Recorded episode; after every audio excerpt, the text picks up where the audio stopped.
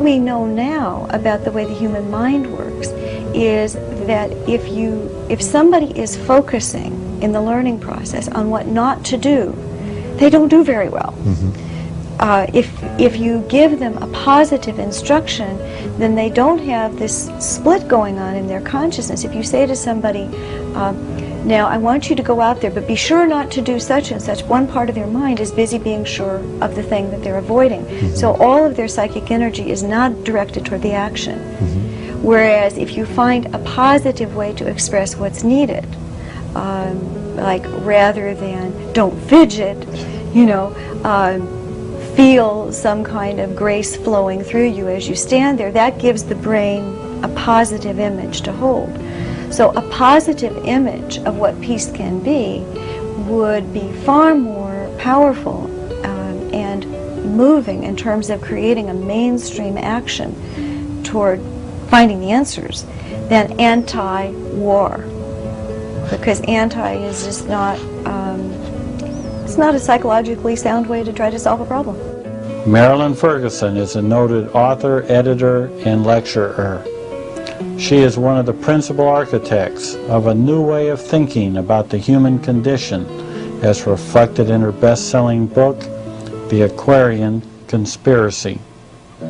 With her today as she shares her thinking on the quest for peace is Professor Thomas Elmore of Wake Forest University.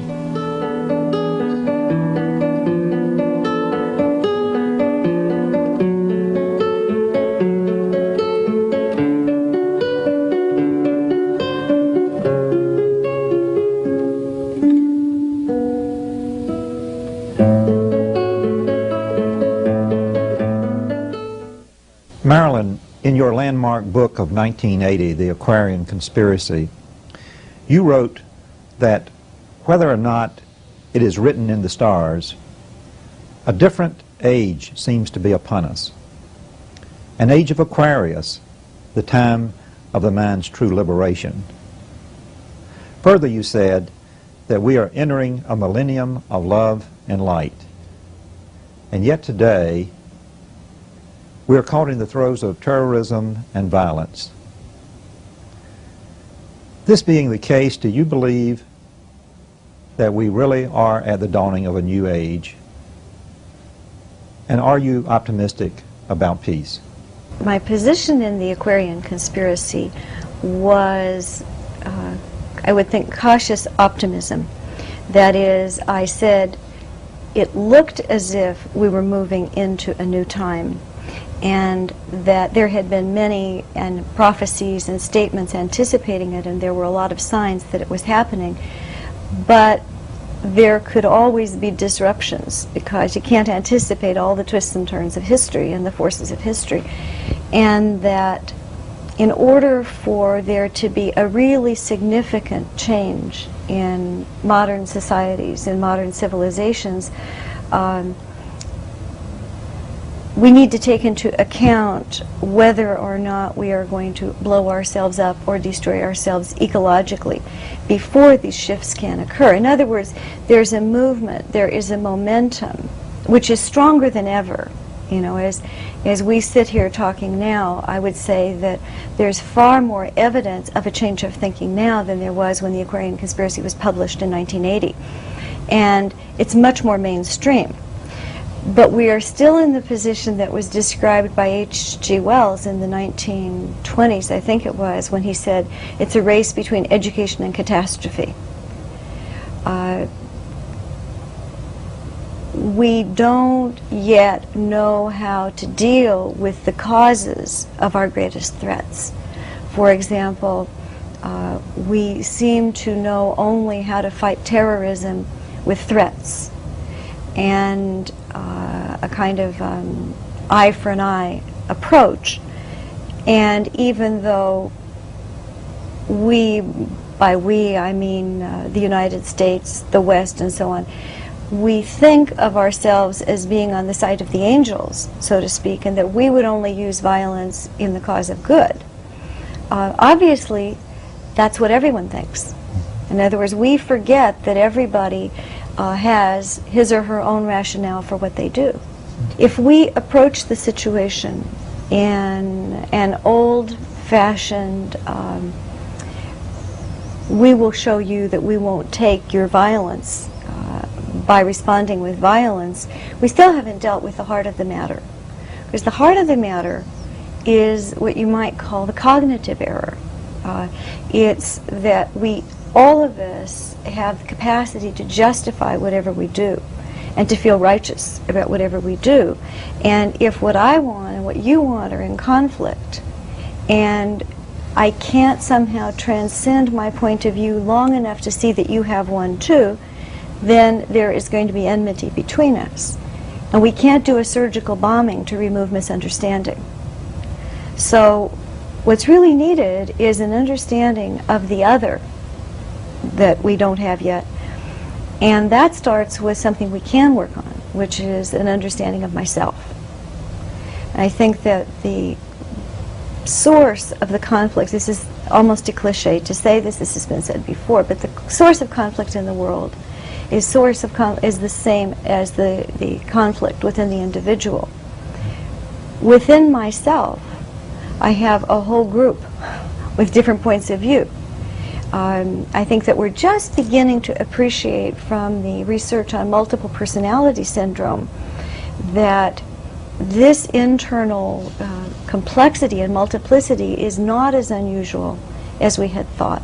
Uh, most of us don't have truly so-called split personalities, but we do have one part that wants to be tough and one part that wants to be soft and one part that is more organized and one that is like the nagging parent and, and all of this. And so there is a there is a milieu of conflict, even if it's mild, within us as individuals. If we can recognize that and begin to make peace among those conflicting selves, that makes it easier to deal with the people in the workplace, with the people in our family, and then we have more of an understanding uh, of the accusations and the counter accusations that go on in the political realm, among advertisers, and in the international arena. In other words, it's like there is a place that is the heart of the issue of war and peace. Then you're saying that each person is a microcosm of the larger society. I think of it as, you know, we talk about Star Wars. This is mind wars. And if we don't learn to think for ourselves and observe ourselves and become at least objective enough that we can watch the things we do that don't work, and objective enough that we don't fly off the handle with others, we can begin to, to move into a time of more creative collaboration with other people.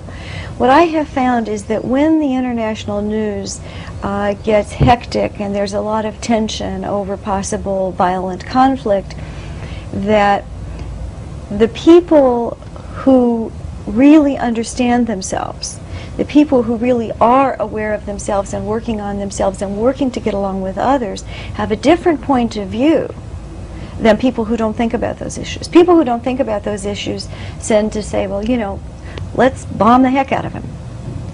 And the people who have noticed how interpersonal conflict works have noticed that escalating the violence or escalating the, uh, the enmity or the opposition doesn't work that it works better when we try to find out, well, what do we have in common here? What is it that we can work on together? And I think that that's, so part of it is that the same thing that our educational system is now coming to grips with, we have never taught thinking. We have never taught critical thinking skills. Now all of a sudden there's a concern. Let's buy the books, let's get the softwares, let's find the teachers, let's teach people how to think. So that's one, one part of it. The other key, I think, right now that could, um, that is a, a, model for turning things, is creative cooperation. That when things happen, like the Live Aid, uh, the Live Aid concert, and USA for Africa, and all of the different kinds of um, joint enterprises for for good causes or just people working together to solve their own problems. That this is, in many ways, what William James called the moral equivalent of war. That is, people love to work together in a in an atmosphere that feels important. and exciting. Um, they this is the thing that, that James said people defended war. This was in 1910 that he wrote this article because they said, in effect, war makes a man of you. Or war takes the, the callow youth, the lazy person, or whatever, and it gives them a sense of purpose, and they have to really, um, in, a, in effect, he didn't use that expression, but get it together. And many people who have been in war say that it was the most alive time of their life which seems to be because we don't usually have something that feels to us compellingly important. War is life or death. But getting up to go to work in the morning for most people is not that compelling and not that exciting. So if we can look at what what kinds of things we can engage in together as the people have engaged in trying to end hunger that feel really important, we'll begin to get the hang of positive creative interaction. And then the conflicts that we deal with will be disagreements over style and strategy and so on, and the kinds of things that um, that people can deal with comfortably. You know, not there's there is humorous conflict. There is any creative person, any artist, any writer, or in fact anyone who is creating something within an institution knows that he or she has to deal with alternatives, right? Well, should I do it this way or shall I do it that way? It isn't that we're going to have some kind of um, peaches and cream time when there is no conflict and mm-hmm. everything is boring and blissful. Mm-hmm. There will always be differences. The question is, can we handle those differences differently? Sure. So that uh, is accepting the differences, mm-hmm. perhaps even valuing the mm-hmm. as mm-hmm. being the creative edge if we really accept um, um, one mm -hmm. another. And I think one thing that helps is as we work on accepting the differences, I mean, it's like a simultaneous thing. As we work on accepting and appreciating the differences out there, say that person is really super organized and I'm not. Um, I can pick up on that. I mean, it might be nice to have a little bit of that, right? And that also allows me to come to terms with that little voice in myself that says, you really ought to be a little more organized. Or, you know, or that person out there, if I'm a very uh, rigidly organized person and there is somebody who's a little freer than I am, well, I could loosen up a little bit. And it occurred to me that maybe what we're really talking about of competing values that we could deal with, rather than war and peace, because peace doesn't mean too much to most people. They can't get a picture of peace but war and grace. That if there is something that is attractive and beautiful, it can attract us away from the uh, sort of um, wrong-headed way we have been resolving our differences. Then peace is more than the absence of war.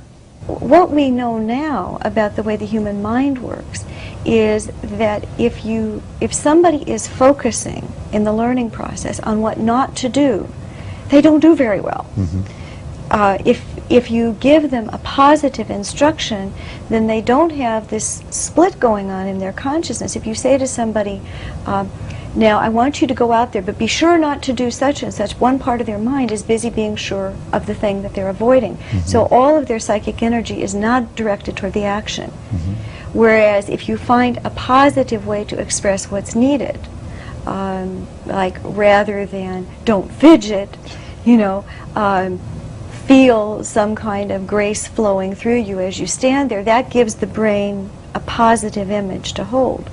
So a positive image of what peace can be would be far more powerful um, and moving in terms of creating a mainstream action toward finding the answers than anti-war because anti is just not um, it's not a psychologically sound way to try to solve a problem. Marilyn, you have, you have said that a paradigm shift, a fundamentally and distinctively new way of thinking is necessary to bring about personal and social transformation and indeed global transformation. What type of paradigm shift is in fact needed now in individuals and in the collective mentality for peace to become a reality? that idea was that when we have, once we have a framework for viewing something, let us say our specialty of knowledge, or as I use it, our personal lives, how I think about relationships, how I think about religion, how I think about politics, how I think about my profession, that I want to stick with that framework. I don't want somebody to disturb it. There's something in human beings that really resists having to rethink things. Let's say it's a little, uh, uh, it's a little inherent laziness that we Mm-hmm. have. Once we have it established, and I think the reason is uh, what I have, uh, the way I have once uh, described it, is that in order to have a new paradigm or a new framework, briefly you have to let go of the other one, and you don't have the new one yet. You haven't. Uh, you're between paradigms, which is a little bit like being between trapezes. So it's an, it makes people feel a little nervous. And yet, it's the only thing that's going to work. Well, what Thomas Kuhn said is that even in science, uh, which is built on objectivity, uh, there is an emotional attachment to the old paradigm uh, that keeps the new ideas, sometimes for many years, from penetrating and finally gaining the ascendance. What I've noticed now, I mean, I talked earlier about the paradigms with how I look at these different aspects of life. What I'm seeing now is that there's an even deeper paradigm shift that we need to go through. And that has to do with kind of moment to moment experience. And it's the paradigm shift to a perspective that says, I can catch my habits and my patterns, my unconscious micro thoughts and behaviors that keep the larger pattern in place. That if I will notice, for example, I'll see different aspects of my personality come forward. I'm not a unified continuity. Mm-hmm. That's why our stream of consciousness says, I think I'll do such and such. Well, maybe that's not a good idea, but I'd better do it anyway, and, and so on and so forth. If we notice that, we can also notice the habitual behaviors, the little tiny habitual behaviors, like not listening mm-hmm. to others, or interrupting, or dropping a task that we said we would do. We can catch our little tiny rationalizations that we do. What I have found, I, I've been uh, working with my husband Ray Gottlieb on a new book that is near completion. We've been working on it for several years. It's called The Visionary Factor. Uh, the subtitle is A Guide to Remembering the Future. And it is in many ways about how to bring about this kind of personal change. How the people who are successful in having a dream or a vision, making it real in the world, how they operate. And what I have found is that the, the way in which uh, the visionary person operates is that he or she is acutely self-observant. That is, not only catching the negative things or the, the patterns that don't work, but when by accident, it happens to all of us, that we do something better or smarter than we normally do or more sensitive, if we notice that we just did that, then we can capture that. We can integrate that as a behavior. And that most people are not observant enough uh, to capture their own new behaviors that allow them to change. Know, Marilyn, many people I see these days are overwhelmed by the complexity of the modern world, and they seem to feel hopeless uh, about themselves, and in many ways they feel hopeless about anything that they can do to really make a difference in the problems of society, and certainly in such a larger issue as world peace. How can the everyday common person make a significant difference with regard to these crucial social and world issues? Well, the first thing that they would have to do is to not think of themselves as common. because if, in fact, they choose to do something, they're rare. But it's only the rare people who make a difference ever in, in a culture. Margaret Mead said one time that never think that a small group of people can't change the world because nothing but small group of groups of people ever have changed the world. In other words, we think of institutions as being powerful. Institutions don't exist. They actually, there is no such thing as the University of California making a decision, or the United States of America, etc., or Ford Motor. The decisions are made by people. And the fact that we haven't really fully grasped the significance of that keeps us from thinking as individuals and small groups of friends that we can make a difference. Uh, the founding fathers of, of the United States were a little group of people who wrote letters back and forth to each other. They had correspondence committees, and they had a purpose. And I think that the purpose is, is really key. Um, if you only vaguely have a sense that you want to do something, you can continue to feel helpless. If you look around you and you see what's wrong, and you have to learn to be able to see what's wrong without getting really upset about it, because it's always been wrong. It's just that the more attention you pay, the more you see it. But you see what it is that's needed. And as you see what's needed, you look at the, that thing that's needed that you think you might be able to do something about. Then you have a purpose. You're like the, uh, the, the boy who saw the hole in the dike. Okay, you can now have something to focus on. And particularly if it's something that you don't think the society is paying enough attention to, this gives you even more incentive. So you do have a reason to get up in the morning. The next thing that you do, or, or uh, I guess you would say almost simultaneous with that, is you connect with other people who either have a purpose or are seeking a purpose, who at least have a sense that they want to make some kind of contribution the purpose will mobilize your energy and your creativity and your ideas, and it will also tend to make you less fearful. Most of us have a little ambient anxiety, if not a lot.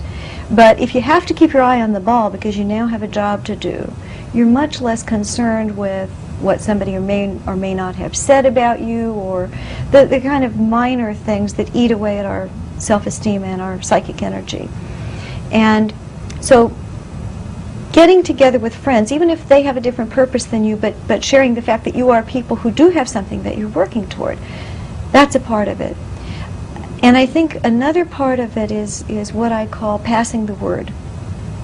That if we told each other that we do have some socially useful thing that we're working on, that gives hope to the other people that we meet. It even, gives even for something like world peace still Absolutely. Well, we, we did a project, my, some friends from around the United States and uh, Europe and I got our heads together uh, a couple of years ago, and we created a project called World War IV. And World War IV is the war on the illusion that we're helpless. And if World War IV is successful, we can forget World War III because we all know, anybody with linear common sense knows that 4 comes after 3. So we said, what we need is to take that kind of um, mobilizing energy that people associate with, with war and say, hey, if we're going to have a war, let's make a war on something worth having a war on, which is this sense of helplessness that people have.